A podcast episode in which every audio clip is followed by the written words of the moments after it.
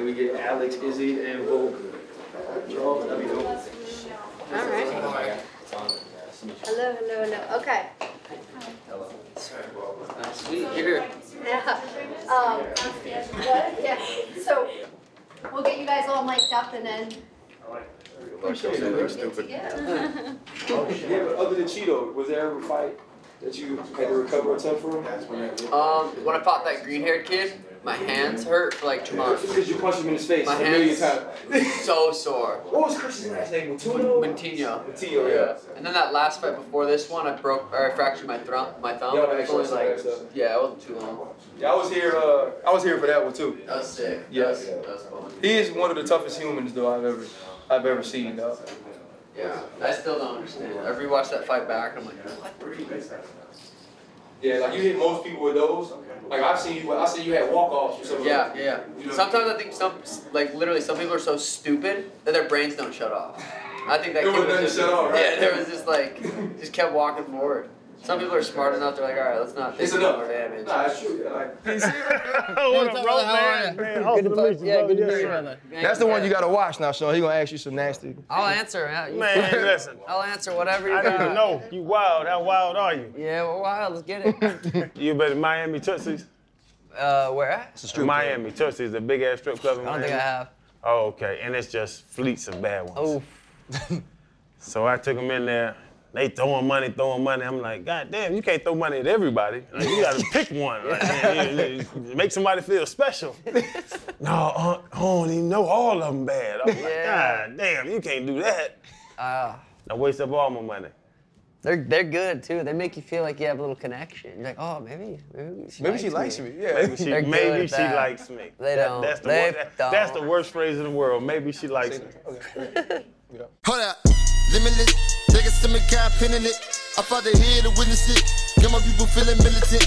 Way I'm feeling, get me up. Uh, on the mission, got me up. Uh, knowing me, I got the key. Uh, only vision I can trust. Trust, uh, limitless. Niggas to me, got pinning it. I fought the head to witness it. Get my people feeling militant.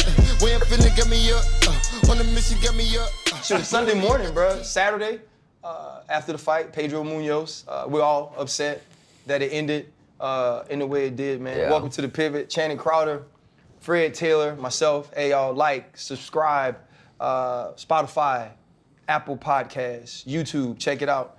Um, bro, I, I, I think it's just crazy, right? We're, we're in Vegas, uh, UFC 276, your first opportunity to fight a top 10 guy. You know, you said you originally said, look, until y'all start paying me that type of money, I'm not trying to jump up and do that. You get an opportunity to do it. How do you feel when it ends the way it did last night? Yeah, now that I've had this much time to look back, right after I was just devastated. I just wanted to cry. I was like, "Are you serious?" Because I did about 12 weeks, like three months, dialed in, locked in. I'm fighting Pedro Munhoz July 2nd. Like it was a long camp, and for it to end like that really sucks. But if I could take what I could take away from it was, he was a top 10 guy. He he fought Jose Aldo, Dominick Cruz, Frankie Edgar, close fights with all of them. He landed zero shots to my head, landed zero shots to my body, landed a couple leg kicks, but I I checked most of those. Check, like if you kicked my leg and I checked it, it would hurt you really bad. I felt his shins and his feet were landing on a couple of them, where I, like those kicks were damaging him very bad. Like so, some of those on the scorecards, it looked like he kicked me more than he did. Right. Um, but what I could take away from that fight is it was a top 10 guy. I broke him mentally. He was looking for a way out. The nut shot then wasn't a nut shot. It was on the belt the line. belt. It was a nice body shot. If you get hit with a body shot, and it, you can pretend it's a nut shot, take your time, get you know uh, the eye poke. I didn't really feel like I poked him in the eye. I don't know. It, it, I was patient. I was landing good shots. I was finding my range. Um, I was about to take over that fight, and he, he just found a perfect way out. DC and I did Sports Center uh, Saturday morning, and with Israel Adesanya on the card, uh, Alexander Volkanovski, uh, with all these people, our segment was about you, right? And so DC's kind of going through what he thinks the fight's going to be like and all those things. And the point I made was, and I say that you can say this, right? You say this about people all the time. I was like, y'all need to stop looking at him and watch him fight. Right? I was like the the, the tats, right? The, the the hair, all those things. Y'all don't see those things. I say y'all see those things and miss the patience, right? Miss mm-hmm. the technique, the skill. But when I look at that, How did a kid from Montana turn into Sugar Sean? Well, I appreciate you even saying that because there is a lot. I like I say like I'm one of the best strikers in MMA, and I've had, it's the patience, the timing, you know, the training. I, I do put a lot into it, and I do get like looked at as, for whatever reason, different. My hair's crazy, tattoos and stuff, but I appreciate you uh, acknowledging that. Um, I- don't know. Just being from Montana, there wasn't a commission, so we were allowed to fight. Like I started fighting when I was 16. I grew up playing basketball, soccer, football, baseball, just you know the, all the other sports. I was just an, a good athlete. Um, then when I started kickboxing, you didn't have to get good grades to, to, you know, I couldn't really play basketball or football anymore. You had to get good grades, and it's just like I wasn't, I didn't like the whole team thing. I wanted like one-on-one stuff. So I started kickboxing when I was 16, and uh, just really liked it. Was naturally good at it. Uh, once I turned 18, I did MMA, and we were allowed to fight. Like I fought three times in one month because there's no commission. It, there was, it's just Montana. Every, there was a lot of people who would accept fights. I was fighting guys that weren't very good but I was knocking them out. So I built this confidence up. I had this confidence. I was like, damn, I'm, I'm good. I'm knocking these guys out. I was delusional though because I didn't know there was other levels. I was fighting guys from Montana who sucked. Right. So when I moved to Phoenix and I started training with the guys in the UFC, like I got whooped bad. I traveled. I went down to Phoenix for like 10 days to ch- check it out, and uh, eye-opening. I, I, every single practice, I left crying. I was like, holy cow, I am not nearly where I thought I was. But I knew that if I wanted to become something, which was my at that point was like the only thing I could do was get into UFC. That's how I was gonna get famous and rich. That's what I wanted. Like when I was little, for whatever reason, was I was gonna have to go back to Montana.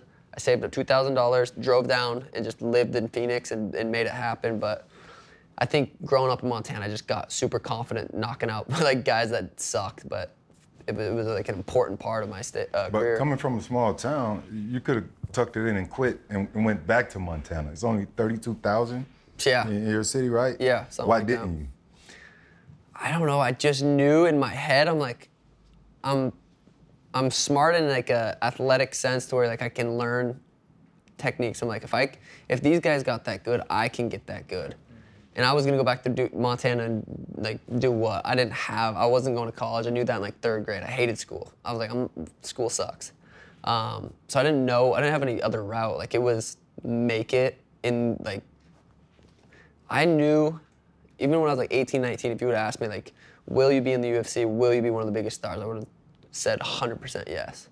I still had those doubts. Like, I'd, like after sparring, I'd get whooped and stuff. Like, I still have those doubts, but deep down, I knew that if I could, if I would just stay consistent, two a days, two a days, two a days, two a days, that I was capable of getting to the level where I'm now. Who, who were some of the guys that inspired you? It was actually, I didn't really start watching, like I started training for a couple of years before I even really watched fights. Um, I kind of started watching more consistently actually when Conor kind of blew up. Yeah. So that was like someone I was like, I was like, damn, that's kind of what I was envisioning me doing.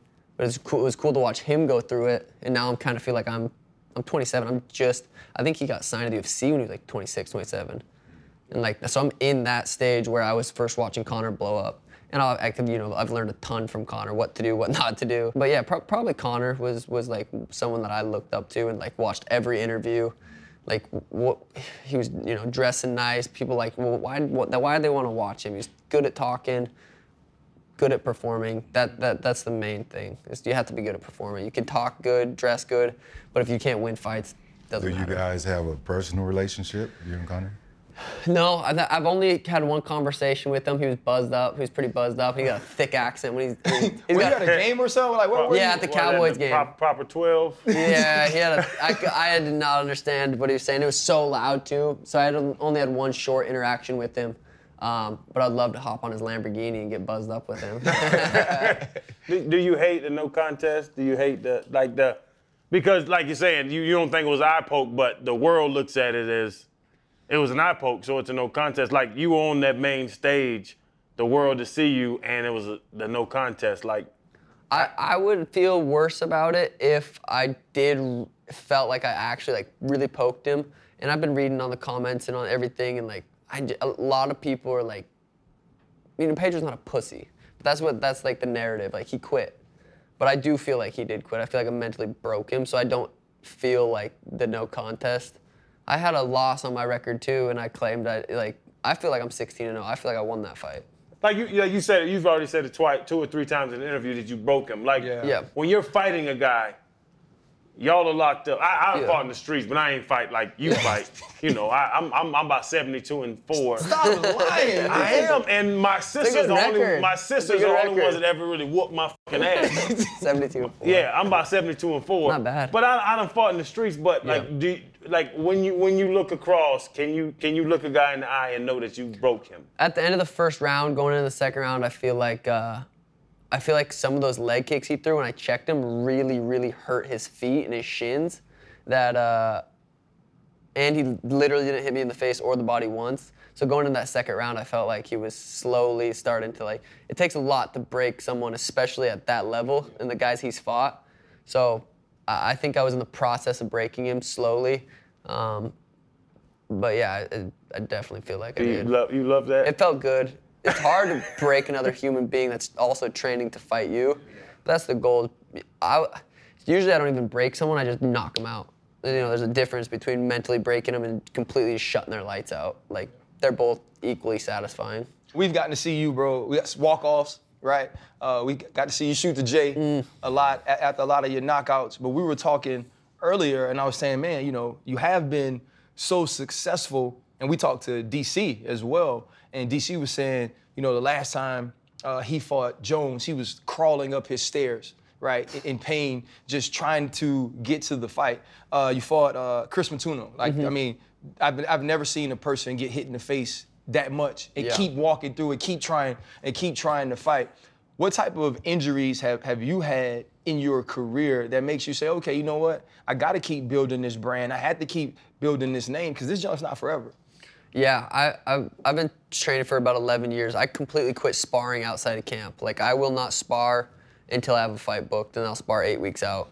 My brain, I've had bad concussions, and that's the having a bad. I mean, I'm sure you guys have had bad concussions where you're like, I'm laying in my room, can't look at my phone, turn the lights off. Like those are scary, and then it really makes you think, like, damn, what if I could? Just, what if I'm just ne- never go back to just normal, my normal brain? Like that's terrifying. It's horrible. So I don't spar outside of camp. Um, the fact that I got through this fight with literally not getting hit, in the head, that makes me more happy than anything.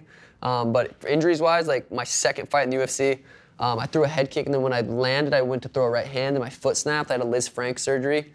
That was pretty. That was pretty gnarly. That one hurt, like actually hurt for like two years. Um, last fight before this one, fractured my thumb. wasn't really that bad. Um, I've been pretty lucky with with injuries, uh, just concussions, and usually a lot of the concussions you get are from training leading up to the fight. Like that's where people really screw up is, you know, they're fighting in the gym, like they're getting paid thousands of dollars, but really you're just sparring. It's just a Saturday, trying to get ready for your fight.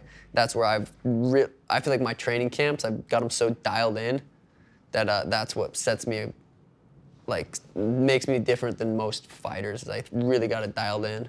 How scary though when you when you do have those concussions and you are dealing with those things.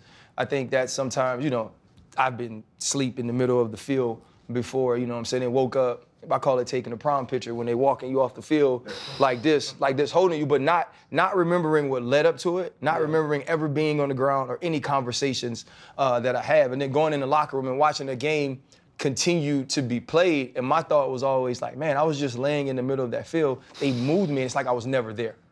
Right. And so with, with you, how you said, you know, you watched Conor and the different things that he did to build a brand. And you said, I always knew I wanted to make a lot of money mm. and be famous. Yeah. When when you look at the fight game, what do you do to utilize the, the the attributes and skills you have a different way? I mean, you got podcasts, you know, that you do. You showed us on DC and RC the Lamborghinis look like Skittles. You know what I'm saying? In, in the garage. What are you doing to set yourself apart from that standpoint?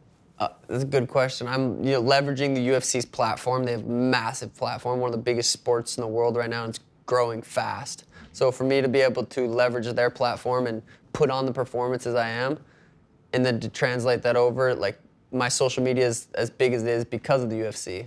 D- doing merch, I remember 16, 17 years old, we were doing our own merch. Like, so I've, it's the merch is something I always liked doing. It was never just like, oh, I could just sell. I have fans, I'll just sell sell clothes. So the merch was something that I was passionate about and, and genuine. I liked being a part of the merch, the design, the creative, all that stuff. Um, then the podcast, yeah, Tim and I started a podcast like four years ago, and it was just something. It's like, what? Why not? Just an hour, an hour a week, talk. We'd see where it goes, and, and- we've been doing it consistently for a long time, and that's slowly growing. When I'm done fighting, 37, 38 years old, I'd like to think that I'm gonna be, you know, the pay-per-view king. I want to have. I think Conor has six or seven of the top 10 pay-per-views of all time. I'd like to think that I don't have to do anything outside the UFC. The UFC money will last me forever. But if not, because you don't, you know, I get knocked out three times in a row, my head hurts, I'm done fighting. Like I won't push that. If my head starts getting, like I'm not gonna push that. So yeah, doing all these other things outside of fighting is like security. Like, because I, have a, a little daughter now, one and a half. Like ask you about that. that changes it, like changes stuff too. It makes me really think like, I, do, I gotta, I have to make sure my brain's good. You got yeah, you got money like that? Like they, they told me about the Skittles, Lamborghinis, and all that stuff, and we all got money, but Lamborghinis, like I can buy one, but I won't buy one. Yeah. you know what I'm saying? Like I think I think quarter million dollars is a waste of money on a car. You got money like that? Well, I mean, it's it could be looked at as a waste of money, but it's like, I, I mean, it's just gonna sit in my bank. I have investments. I have multiple houses. I have, you know, I have I have money in smart, like I've, I've got a lot of investments, houses, but if I have an extra couple hundred thousand just sitting there, You buy a Skittle Lamborghini? well, you buy a regular Lamborghini and then you wrap it. But I wrapped, I wrapped it like the color of my merch, and the merch drop that month was fucking insane. Basically Yeah, paid for smart. the Lamborghini. Pay Like- for itself. Right. and then now all these other brands are looking at me like, damn, okay, he's not. This ain't gonna be cheap if we want to get Sugar. Like, he's rolling around in Lamborghinis. He's flying. Pri- like, I'm not a cheap. You know what I mean? Like, I feel like it just helps the brand. Yeah. What was um, the the payout last night? Is is the money the same even in a no contest? Um, no. So you get your show money, which Pedro and I both got. We showed up. We made weight. We fought. And then you'd get you your win disclose money. that But amount? ha- I don't want to because I have Okay. a really good relationship with the UFC. And it's, you know, I sat down with Sean Shelby, the matchmaker who, who decides our contracts. And uh, I, I just feel like keeping that private is Yeah, the best way to go cool. about it. Right. Um, but uh, the UFC knows that I'm a draw, and they, you know, pay me good considering I'm not top 10 Right. whatever. So uh, last night was a good night, regardless if I don't get my win money. Mm-hmm. I'm still hoping the UFC will. I have a really, really good relationship with Dana Hunter and Sean, the three like mo- main guys. So I'm, you know, maybe they do, maybe they, depending on how they saw the fight. I know they got an extra whatever my win money is. Like I know they that won't hurt them. It Right. would help me a little Right. bit. It'd be nice, but it was a good. It was a, overall it was a good weekend. It was a good month, June, July, leading up to the fight. A lot of brand deals come in.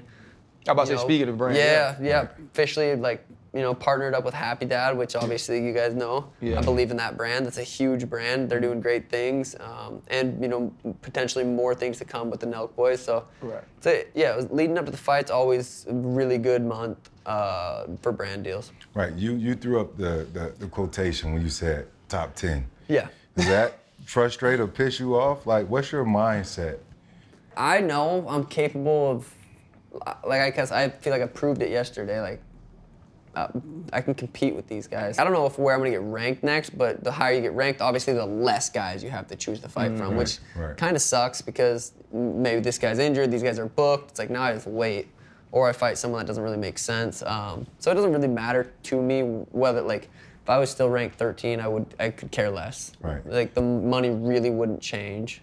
So. RC RC mentioned the he mentioned the jumper thing, and I'm checking out the tat Yeah. on the side of your neck. That's the the jumper. That was yeah. I don't, I'm trying to think which fight. Oh, actually, right after I knocked out Eddie Wineland, that was the first time I did my colorful hair, and I hit him with that. And it was it was the first time I fought Apex, so there was no one there. It was right like during COVID, and uh, Tim was like, "Oh, it'd have been cool if you would like pretend to hit a jump shot." So my next fight, two fights after that, then I knocked uh, Thomas Almeida out, which was a that was a crazy knockout. Yeah.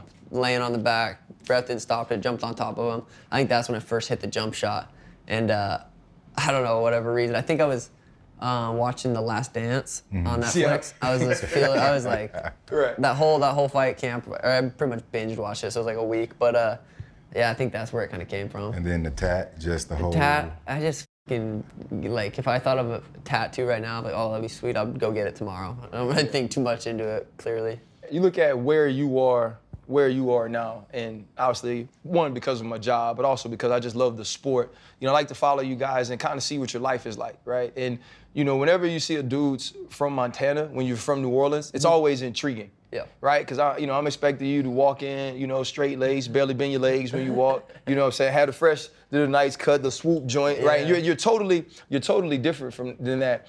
But watching you gift your father a watch, you know what I'm saying? Your little brother, you know what I'm saying? Give your moms a car. Yeah. You know, when you think about the fame and the things that that come along with that, how important or, or how awesome has it been to be able to give back to your family in that way?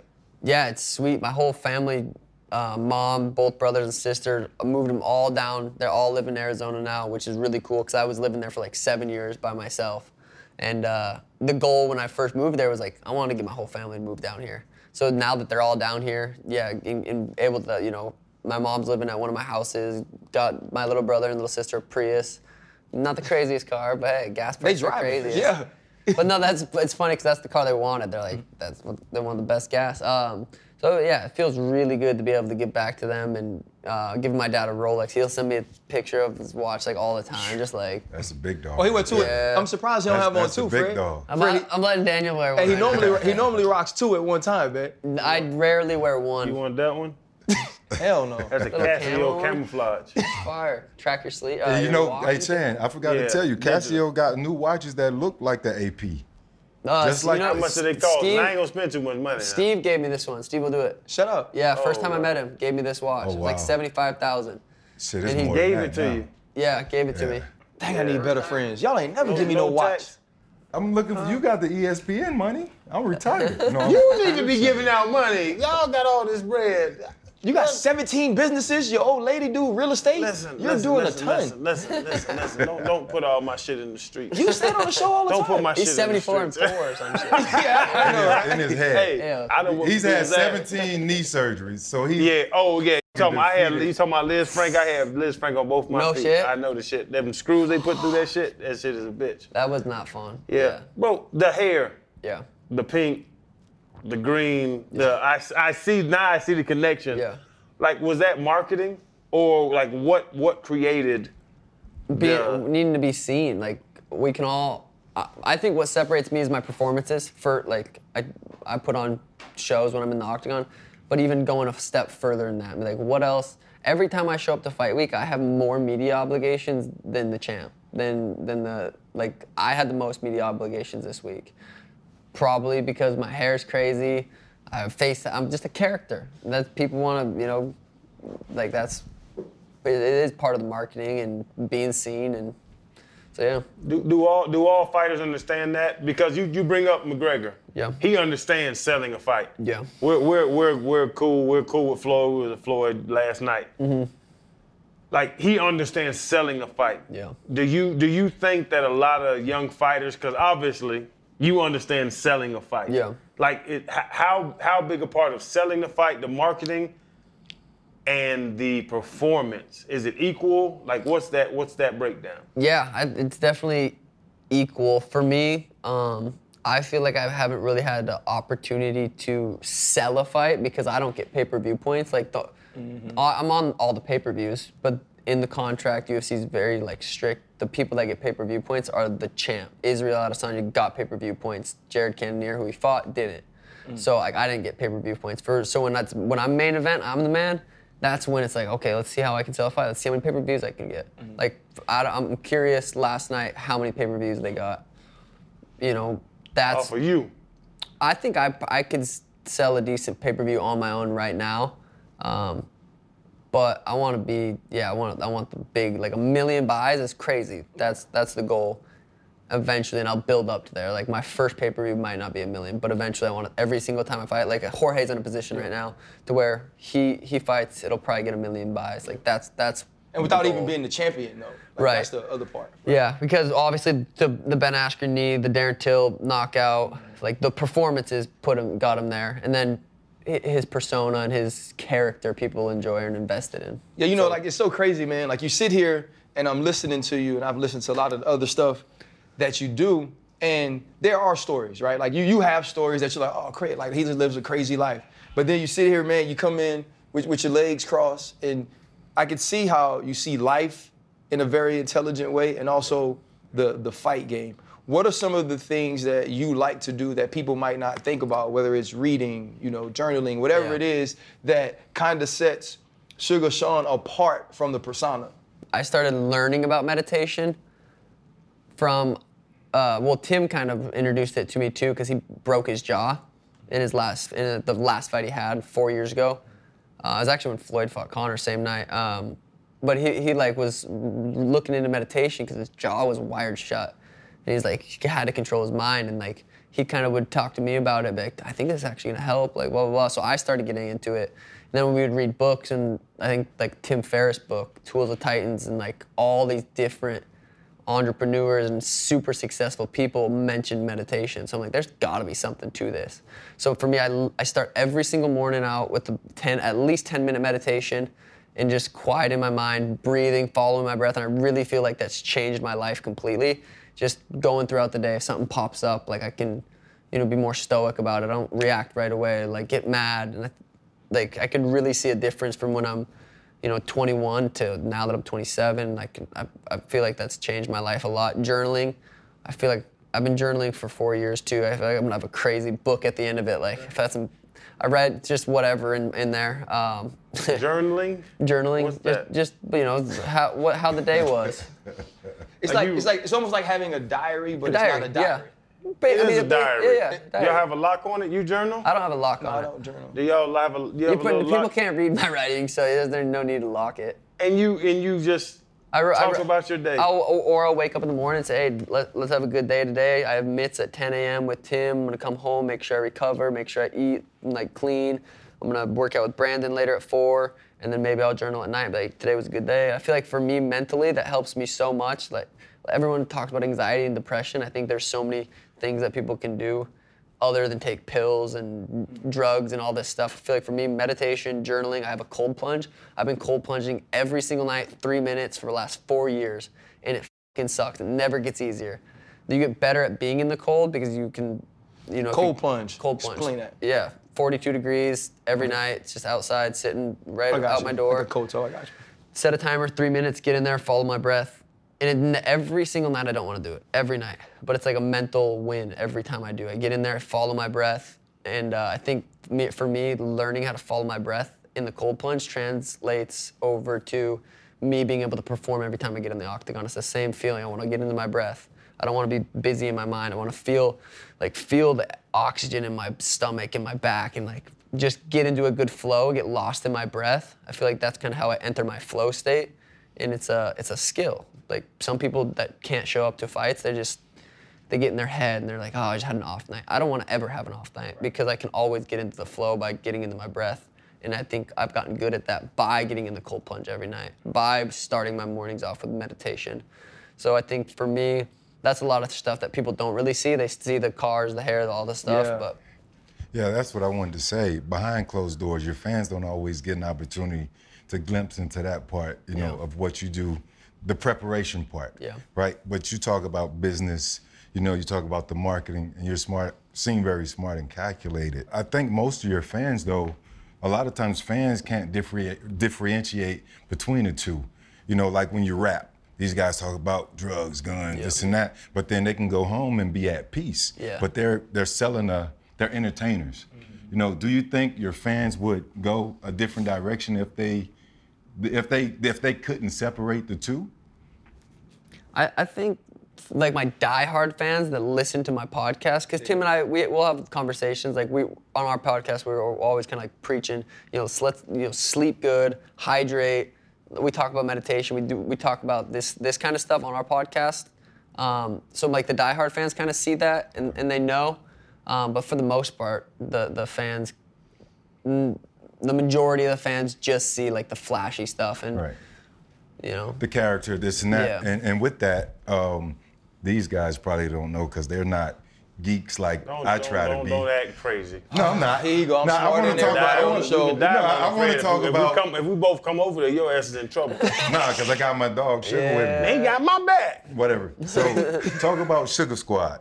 You know, and, and what's your uh, favorite character? I know you say you can assemble over 300,000 of them. This- the uh, With the NFTs? minting, yeah, your NFT. Yeah, yeah, the Sugar Squad. I knew you was gonna get to business like that at some point. I gotta talk to him. but it's perfect though. Yeah. To go with the whole persona, I mean, you can create.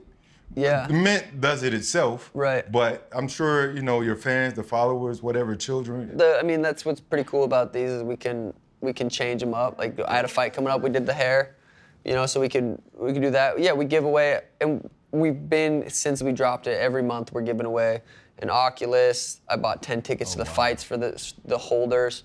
Um, fit, like Instagram, FaceTimes, like so there's a lot of uh, utilities in ours, which a lot of people d- didn't have. So it, it's been good. Um, one time I was in Texas and like these guys were sugar squat, like they were holding up their phone at the club and they ended up just hanging out with me all night. Cool kids, and they was just literally from buying my NFT and they were just, we were hanging out. Right. It, it was, it was cool. Since you couldn't really disclose that UFC uh, money, could you talk about what your drop brought you?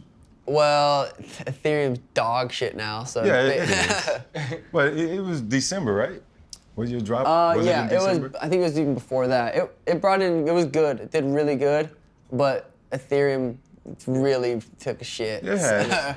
You know, Channing talks about his record, right? 74. It always changes. It's 74 and 3, 78 and Yeah. 3, 74 and 4. It's always different. I different. done but whooped a lot of ass. yeah, that's basically what it comes down to. Yeah, Right, yeah, right. You haven't washed a lot of ass. You, you, you're don't nasty as hell. This, this is gonna be something for you. So Yeah. you, you I told might a story. Have toilet paper in my ass right yeah, you disgusting. You're disgusting. You told a story, bro. Like, like people try you, right? Like, so like I remember like being in college, being a football player. You go out to the bar or whatever, you Yeah. drinking, they see you drunk. They want to see if you are as tough Yeah. as as you seem, right? Like when you walk in, man, like you ain't a big dude, bro. No. You know what I mean? Yeah. And like uh, I know you told a story before about dude kind of wanting to spar this and that, and you made him. Uh, You made him He shit himself. yeah. Like, is that the only kind of altercation you had like that? Like, how did that even happen? And do Yeah. people try that junk all the time? No, that wasn't. That wasn't like a. That was like a guy, pretty jacked guy that just didn't understand. He, said, "You guys make money fighting?" We're like, "Yeah." He's like, "How? I want to like. I could do that. I could fight you guys." I'm like, "Okay." So it wasn't like a. Like a- trying. It wasn't a violent like I'm gonna f you up. It was like I was just gonna like I didn't want to hurt him in the head. I was conscious of like I don't want to give this guy a concussion. Mm. So I just ripped him a couple body kicks and yeah, he just shit right out of his shorts. It was hilarious. so you, Yeah. you, you're, you're good enough at fighting that you say, I I'm play going to just, Yeah, I can can just hit him in the body and make him poop on himself. Oh, I, I didn't. I, I wasn't thinking like I'm gonna try to make him shit himself. I was thinking I'm gonna hit him to the body and make him feel like, oh shit, like I can't just fight and make Right. money. Like it's a skill. But yeah, I mean, if I'm a trained professional, like like an average guy could just play with them. I could make them. I could beat them up without even hitting them, just by making them so tired of me feinting at them, just constantly flinching, that be, I could beat them up without hurting them. And, and I brought up earlier that uh that you know Floyd's our Floyd's my, Floyd's our guy Floyd's our dude.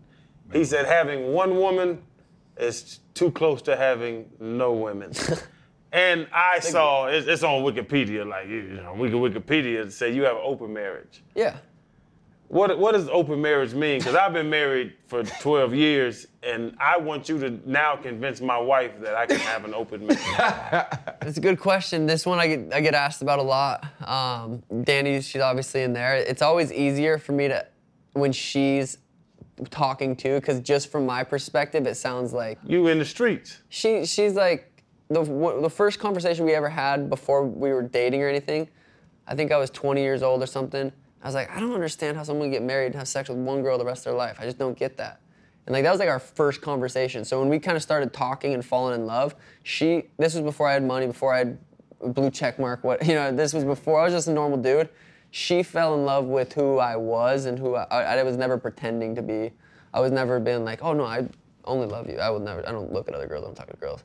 Like even back then, I was like, I still wanted to hook up with other girls, and now it's just we have a really good. We've been together for like seven years. I can hook up with chicks, and like it's not like an issue. Like we'll hook up with chicks together. Is open open for the both of you? She's 100%. I, I don't, the way I look at it is I don't own her. I don't have possess her. Like if she wanted to hook up with another guy, I would, wouldn't judge her. I wouldn't, you know, that's what she wants to experience. Why would I judge her for that? I want to hook up with other chicks. Like the tricky part is when it gets emotional. That's where like we've had ups and downs, and we always come out on the other end better. So I feel like our love is even deeper because of the mistakes. I don't even know if you want to call them mistakes. The the stuff I've done where I would hook up with a girl and then I'd be like kind of get emotional and like that's when it gets rocky. And then I, you know, that we we had broke up before. This was years ago, and. Uh, at the end of the day, I'm like, that's not what I want. I do want to be with Danny. We worked it out, talked it out. Communication. It's hard to have com- uncomfortable conversations with Right. your partner because you don't want them to feel a certain way. But at the end of the day, you can't control how they feel. They're gonna feel like their emotions are come from within themselves. So it- it's it's super tricky and it's easier to talk about when she's with me because then you get her perspective of it too and she's very very smart and she's been through a lot and she's learned a lot books podcasts like there's there's information on open relationships people have been doing it for a long time so there's a lot of information you can learn from other people and I've, we've both done that Yeah, your happiness is everything. Uh, I have a daughter. She's just a few years younger than you, and uh, I've always prided myself in how I treat or how I've treated women. And uh, you know, with Shannon and, and Ryan, the things you can look up on the internet with women, you're talking about open relationship, multiple women, or what have you. You have a, a new daughter, right? Do you ever think when you're hooking up? Do you ever think about her and you know what it might be like if she sees this later on in life, or you're just young? Say, hey, look, I got to live this, get it out of my system. You know, what's your parenting approach and all of it? just showing her love is I feel like the most important thing. Um, and and I think that she's gonna learn a lot from our relationship. But it's not like I'm bringing multiple girls around her all the time Yeah, too and stuff. Uh, so if like say say we live in Arizona and I'm going to LA because I gotta do uh, some media and stuff, and I meet a, I find this hot chick like I hook up with her. It's no issue. Like there's nothing. I don't feel like um, there's anything wrong with that. I don't feel guilty.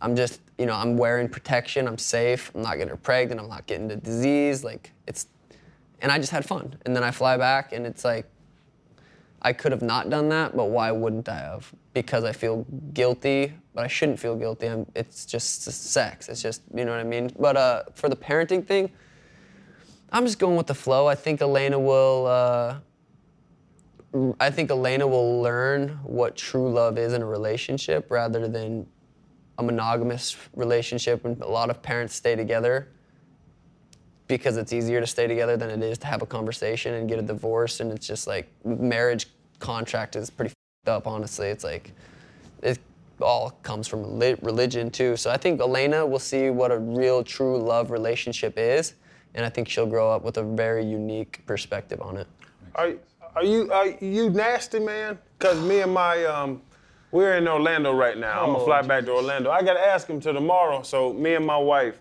so we have an Airbnb in Orlando, uh-huh. and it has a big backyard, and it's like on a canal. So we had sex in the grass, Fire. and to put the kids to bed, Yeah. and we found the kids to bed. So once the kids were to bed. We rolled around in that grass. It's just like it, it's just Fire. it's more to it about that. You know what I'm saying? Are you like nasty about it? Because to have an open relationship, like I think open relationships means like you got to get after it. So you can't just sit missionary and just uh, lean on somebody and breathe hard. You Yeah. you you you you go to like your hair is pink and green. Do you pink and green sex a mother?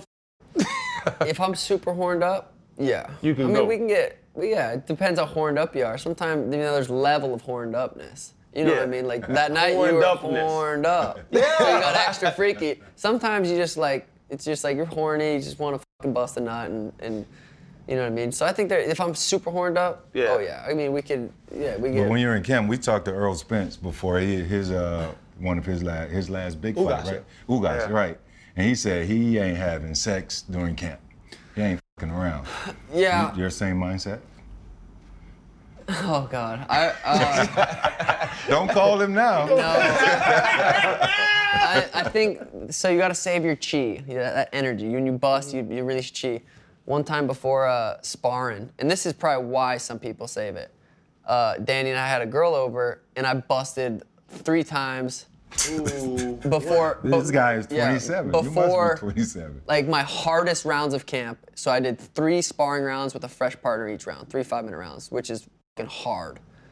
And I busted three times that night, and the next morning I woke up and I was just like, I didn't want to. I did not want to train. So the reason some people don't have sex is still they don't feel like that. Three times was maybe a little excessive, but um, this camp, I didn't. It's weird too when you're training as hard as I am and I have to diet, so I have to cut. I have to burn more calories. I have to cut like slowly get from 158 to like 156 to 154 to like throughout the weeks. So when I'm training super hard and I'm not eating as much as I technically probably should be because you're I gotta make weight, you're not as horned up. Like I, uh, all that energy is going towards training, going towards recovery. So it's not like when I'm outside of camp and I'm carved up and I'm I'll f***ing wake up with a boner all day. You know what I mean? so out of camp, I'm, I'm definitely more horned, horny and just like I'm either old or too black because I've never heard horned up. I don't even know. Like I don't even know how. Does does he I just walk love up to. Danny one morning and be like, "Shit, boo, I'm horned up as hell. Like, what you trying to do? You know? I beat, I beat my meat a second ago before the show. In- in That's when, between? that's when they was texting me. They were like, "Hurry up!" And I was up Well, back sometimes there. you gotta just get it out so you can think straight. yeah, Because if yeah. you're like, if you're fucking horny and you got shit to do, like sometimes you just gotta get it done with, and then you can finally focus on the task at hand. yeah, because I, I I I know how to love me. Yeah, yeah. Yeah, Yeah. I, I, I make love, but I love me too. Yeah. Like he don't. He don't take baths, so like he thinks that two baths a week are excessive. Wash twice a week, man. Uh, you have a bidet at least? A bidet? Yeah. when the water skeet up in your ass? No, I can't have nobody skeet up in my ass. If you sit, if you try a bidet, you don't want to go back. With the water that squirts in your Just booty. a little. Yeah. That, that's It's what not I a get. little- That's what I would expect to get from a Cowboys fan. Because they, all the Cowboy fans stuck in the '90s. What's the- up with that, man? I, growing up, I was a huge Broncos fan actually. Yeah. Grow- My little brother was, I mean, he still is a huge Cowboys fan, but growing up, I was a huge Denver fan. Okay, all right. Yeah. So no Cowboys. But uh, the the Cowboys, I don't know. I like them. Well, you know, you know what happens though, Freddie T. Man. He was the the guy with just brown hair from Yeah, Montana, yeah. and now he's Sugar. Yeah. Right? Like you can't, like Sugar can't be a Denver fan. Like he got to go to place where all the stars at. You know what I'm saying? Yeah. Alicia's there, uh, Conor Yeah, McGregor's uh, uh, there, uh, yeah. Jamie Foxx is there. That's You know true. that, that, that that's the type of type of vibe uh, he had to be on. I'd be a Cardinals fan too, living in AZ. yeah. See. There Yeah, uh, Joe Burrow. He said you're his favorite. We partied last night. I met him last night. fighter, Good yeah. dude. Yeah, it's crazy how young he is too. LSU guy, by Killing the it. way. Yeah. Another LSU guy. I'm just saying. Yeah, I mean that's true. He's an LSU guy, but you guys are next in line to really uh, push the culture, man. You're gonna, Yeah. you know, with social about. media, the whole thing. Your your guys are gonna be looked upon as the superstars of this generation. Yeah. You ready for it? I think so. I think uh, I've had like a slow, gradual increase of fame, and uh, it's been uh, I've learned how to deal with it rather than just kind of overnight. To where, because I can see how it f- people, for sure. You can see how some people act. Like some people are just they think they can they're just better than everyone else because they're famous or whatever. And I've been around those type of people, not enjoyable to be around. and I sure. feel like getting famous slowly helped me transition and just like be okay with it and, and understand like it's not that I I'm still know- the same person. I know Channing has something for you, but whenever you get a moment, and we, our show with Mike Tyson has been shadow banned due to some stuff we had on the thing. But check that episode out if you have a moment. Yeah, yeah, of right? course. Mike talks about great people versus good people, and everything you just said, he hits it right on the head, and it'll, I think it'll actually help you in your journey, you know, in, in whatever direction you're gonna take in life, because Mike went through a lot of shit. you My know? favorite book I've ever listened to was uh, The Undisputed Truth. Got it it. was the Mike Tyson book, and that was I don't think anyone's lived a crazier life than that dude. And listening to that book was insane. Like it wa- the ups and downs he Right. went through, and, and for him to come out and be where he is today, is is, is is wild. We had a great time with him. Check it out when you have I a definitely moment. will. He did. He said, um, the thing that got me, he said, good people talk about themselves. No, good people talk about others. Everybody Great else, people right. talk Great about people- themselves. Yeah. Great people raise others Yeah. up. And what, what- Yeah, and what he's no, no, basically I gotta- saying is bro, like but- greats get involved in with, with with themselves and what they've accomplished, whereas good humans see what other people around them have done to kind of help them be who they are, but also uh, elevate them above Mm-hmm. self. Go ahead. Yeah. Bro, the, the face tattoos. Like we we got ta- we're all tatted up. Like RC just pulled his tattoos out He pulled the recently. guns out he for was you. he he was hiding his tattoos for months.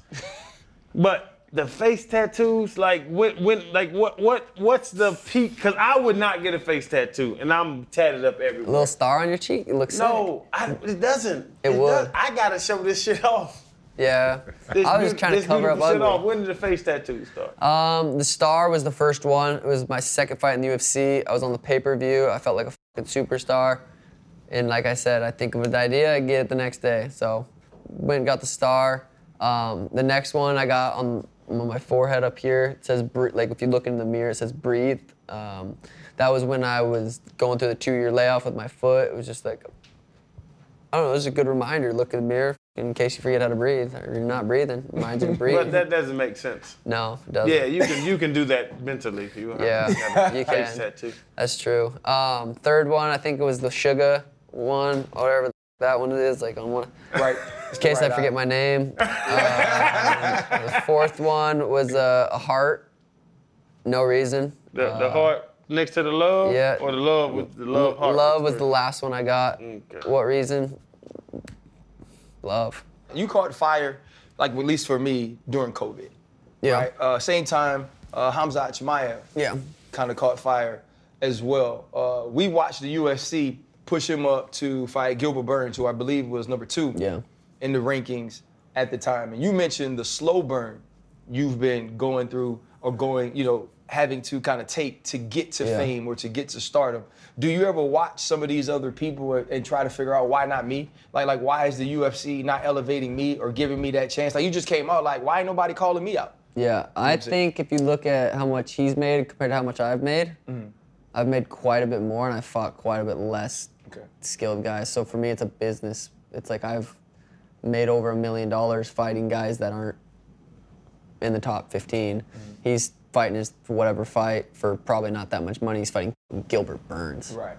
Like if you want me to fight number two, three, four ranked guy, my third, fourth fight in the UFC, I'm not fighting for 40 and 40. Like I need to make get paid good. Right. So I think when I look at those guys, it's like I they I I've like that's not smart.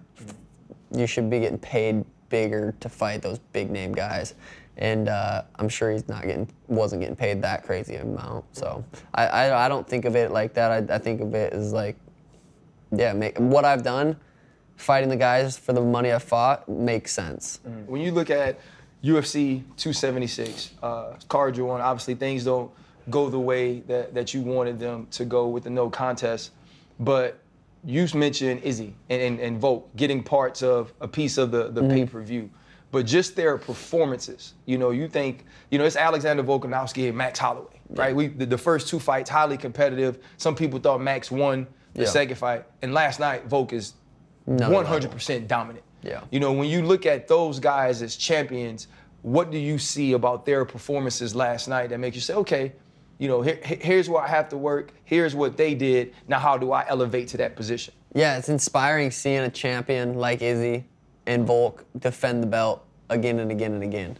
To be able to mentally stay in the game, it's a, like camps are tough. Camps are long. It's like a long, disciplined, and for them to do it, even Kamaru Usman to defend the belt over and over again, it's super ins- inspiring. Um, yeah, I just know that I'm capable of becoming champ and doing that too. You just got to stay locked in, dialed in, and surround yourself with the right people. Not get lost in the in the sauce. Not get lost in LA, Miami, Vegas. Like I gotta. I live in Peoria, Arizona. Like it's not. It's like an old town, older people place. Like I live out there for a reason. Like I'm 20 minutes away from both the gyms I go to. Um, you know, I, am home. Like for the next couple weeks, I'll probably I'll probably travel, do some podcasts. But for the most part, like I'm home, I'm training, I'm getting better, and I'm improving mm. because I do know I'm, I'm 27. I'm I got maybe let's say 10 years left.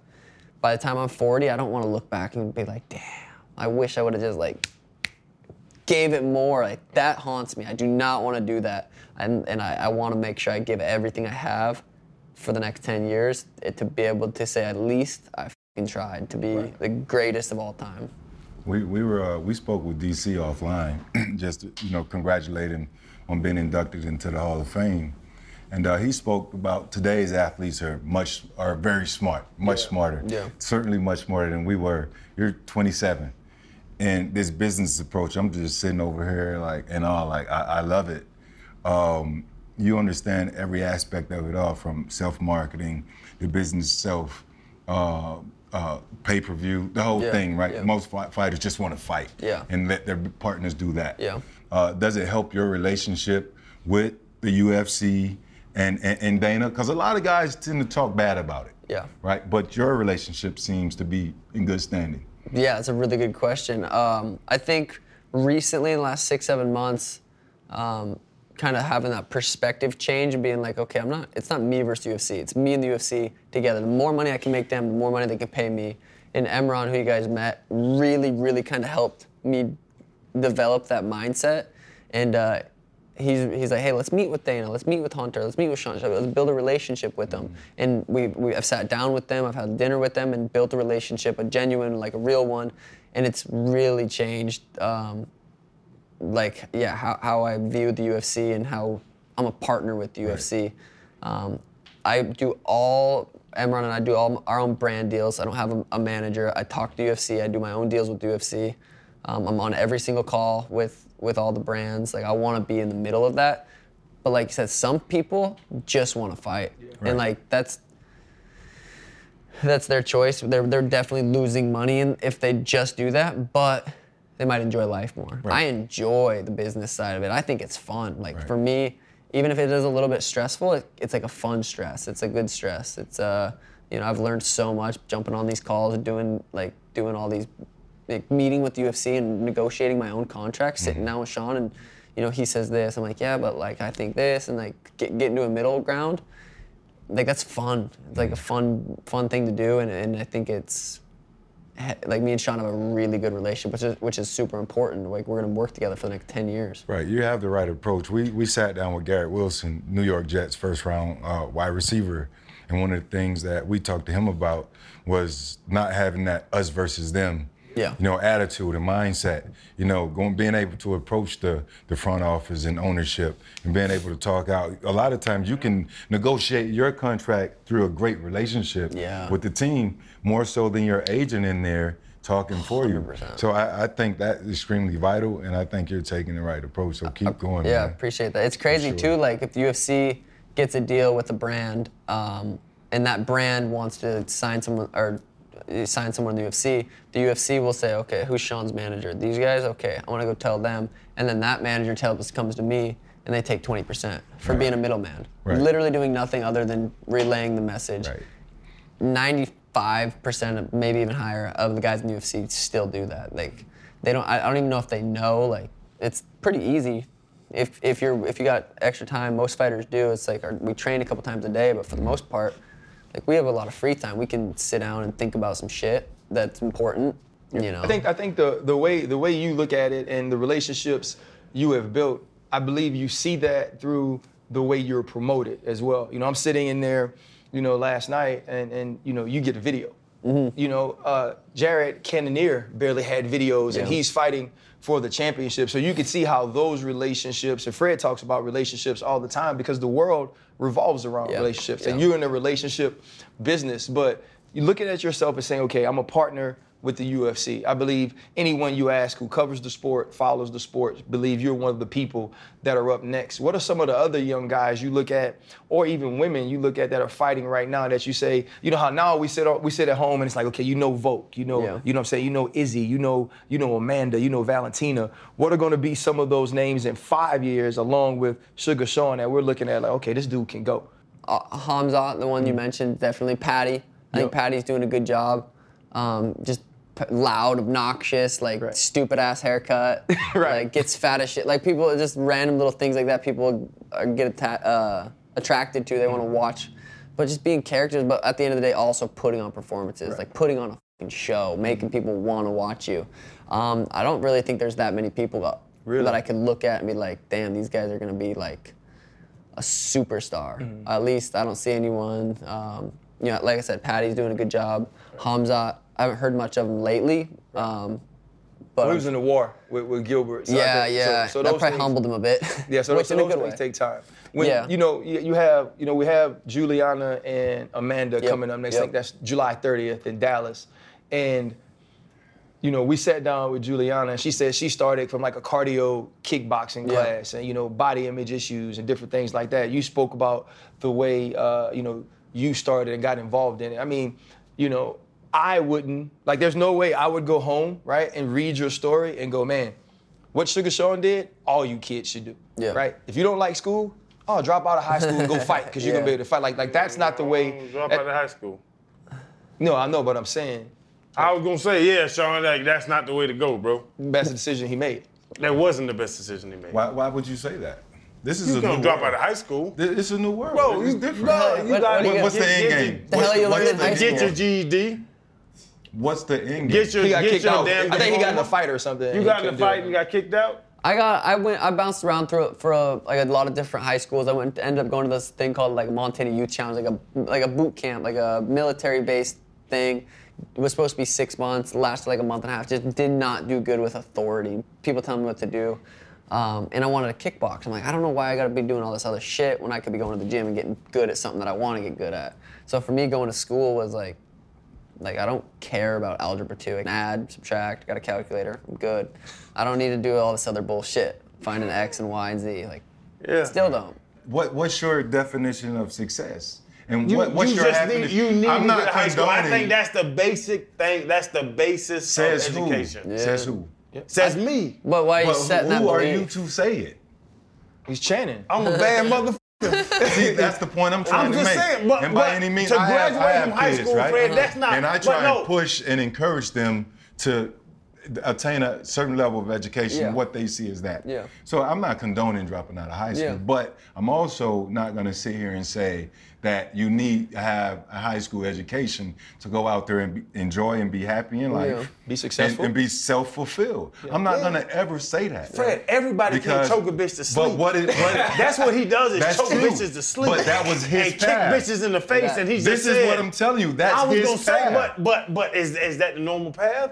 No, you need but a high school normal? education. But we're in you need a high school 2022. But, no, but the point, the point No. I was making is, but the point I was making is, if you look at Sean's story, that's not the story you go sell to people. Exactly. Right. But he has now, he has now learned, right, through experience and things. Like you think about the way he talked about parenting his daughter. She's gonna learn love through the way we live, through the way I love her. I think it's the same thing about education. He knew and understood what he wanted to do. A lot of times when you are forced to drop out of these things happen, it's because you can't do it, not because you don't want to. And so I think that, that that's a different part of the story. But Right. for you, for you, Sean, you know, I think, you know, because we're gonna let you go in a few, you're an, you're you're an enigma and an anomaly all at once, right? In the sense that sitting here talking to you, I couldn't imagine this imagine this conversation. And I listened to a lot of stuff, you know, that you do. I mean, shoot, you were on with DC Mm-hmm. and you got hot with DC because you was like, dog, I don't know why you saying people could just lay kick me or this and that, like Yeah. like those different things. And I was expecting to be in here and be like, oh yeah, Sean's gonna tell us some of these stories. It's gonna be, but it's been so much more educational than that. What is the end goal for you though? Uh, end goal, like career wise, or Yeah. just There's, no, life wise. I don't like the, the the career is what it is, and you know, as much work as you could put into it, you can't guarantee that on that night you wear the belt. All you can Mm-hmm. Yeah. do is prepare yourself Yeah. for it. Some of the more tangible things that are totally in your control, like what do you want to show Elena? What do you want to show Danny? Like what do you want to show your family? Who do you want to ultimately end up being from that kid that did decide, you know what, algebra two ain't for me. It's another route. Yeah, I want to just. I feel like I'm doing a good job at, you know, being a good dad. Like Elena's here in Vegas. She we flew Danny's mom out, and she's she's watching her. So when I'm doing stuff like this, like she's watching right now. We don't have her. Uh, we saw her this morning. But continue to be a good dad, a good partner to Danny. Um, you know, maybe have more kids. I don't know. Elena was an accident, like a blessing in disguise, like a perfect time to where I was like, like made a lot of money, getting popular, and like she just grounded me, kept me humble, just like made me just change, kind of change my life slowly. But uh, I, I feel like I might want more kids, build a little tribe, and like you know have have a little tribe. Um, but yeah, just continuing to be be able to say like I'm I'm happy. It's like uh, a lot of people can't they don't they can't say it and genuinely mean it. Um, but I think for me, just continuing to have good routines, like continuing to do my journaling, meditation, my cold plunge, being home. Um, I want to continue doing that. Like if I can continue doing that, I know that I'll be able to maintain a level of happiness. I want to ask you, uh, and I don't want to put words in your mouth. Was going down to, to, to Arizona the most pivotal moment or your biggest pivot in your life? that was huge. That was it, it completely, and I, I didn't feel like I, I I knew I was supposed to do it. Like I remember driving from Helena, left like 6 a.m. and I drove. I was driving through Butte, which was like two hours, and I think I cried the entire time. Like I was like pretty scared. Never left. Never moved or, or lived without my parents. Didn't know how to do laundry or dishes or like. You know, I was going down to live with Tim, who's my head coach now, and I was just kind of, I had only met him for the 10 days that I had went previously.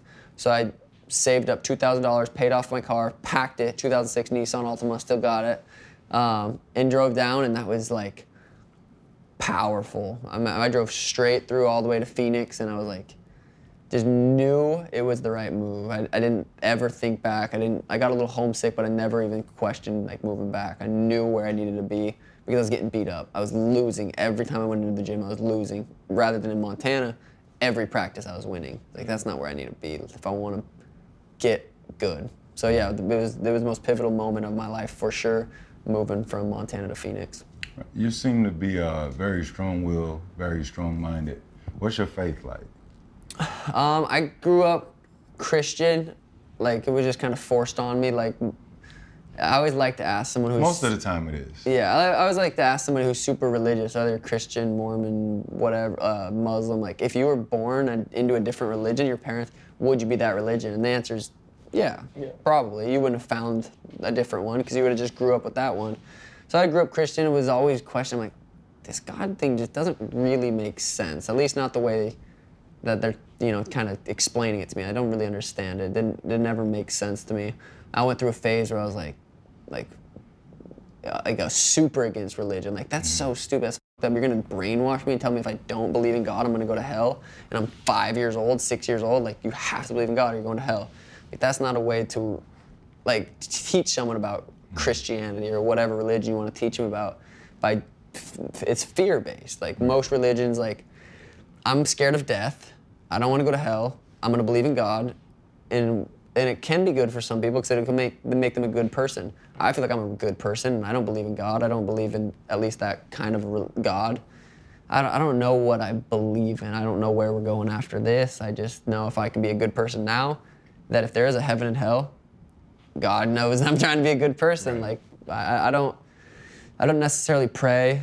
I, you know, I talk to myself. I, I feel like I talk to my higher self, like my best self sometimes like when before I go into the fights, I feel like I get into that flow. I feel like I completely atta- unattach myself from my everything. I just feel like my higher self takes over, um, and that's kind of like my God in a sense. Um, but yeah, religion is a is a tricky conversation because like my mom is so like I try to have a conversation with her, she gets so defensive and just like we'll kind of like get fired up. And even if I try to have like a calm conversation with her and ask her questions about God that she doesn't know that she doesn't want to think about, so she gets fired up and then she'll like walk away or leave. But yeah, religion is a, is a tricky one. Right. Do you pray before fights? Even even when you were questioning it, do you pray before fights? Is there something that you pray for, or somebody, I don't know, the higher power that you pray to before fights? Um, I don't really have a conversation with anyone, like any anything other than myself. Like, I, I going into fights, I'm like, it's gonna play out however it plays out, and I'm not attached to the outcome. If I would have lost, it would have sucked. But I have Danny and Elena and my family. I'm not like losing to me isn't isn't the most terrifying thing ever. Like I go back to Phoenix.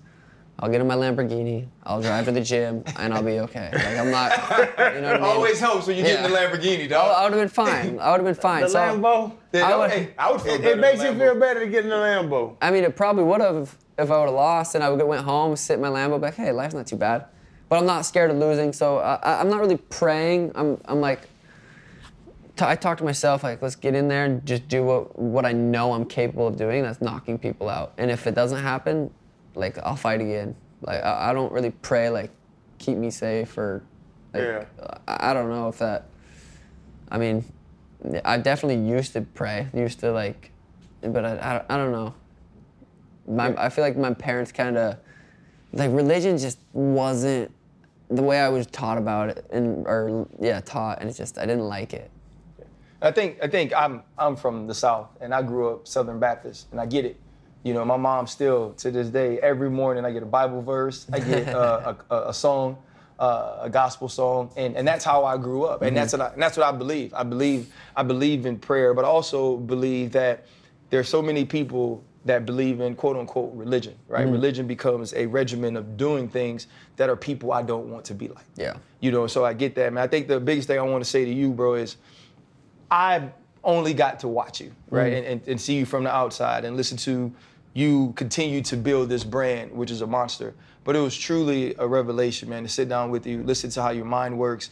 And like I told you, on Saturday, I said it. I was like, stop looking at this dude and his hair and his tattoos and not understanding the type of skill that, that you possess, man. So thank you for sitting Yeah, down, man. yeah. Shout out to Happy Dad. Yeah. You know what I'm saying? Yes. Partners with all of us, man. Uh, best of luck. Uh, we hope to see you in there soon. We talked about September, December. I Yep, know Dana yep. will get you back right, man, but we really appreciate you. Yeah, no, thank you guys. This is honestly one of the most fun podcasts I've ever been a part of. So really appreciate, you guys. Appreciate it. Yeah, My man, you. thank you, bro. Appreciate it. Jesus Yes, is on the main line. Tell 'em what Tell you 'em what want. you want. Yeah, thank Jesus you. is on Appreciate the that. Thank main you. line. Sure. Nah, what you gonna Oh, do? he said he got. Uh, thank you, my Hold up. Limitless. Niggas to me got pin it. I fought the here to witness it. Got my people feeling militant. Way I'm feeling got me up. Uh, on the mission got me up. Uh, knowing me, I got the key. Uh, only vision I can trust. Trust. Limitless. Niggas to me got in it. I fought the here to witness it. Got my people feeling militant. Way I'm feeling on got me up.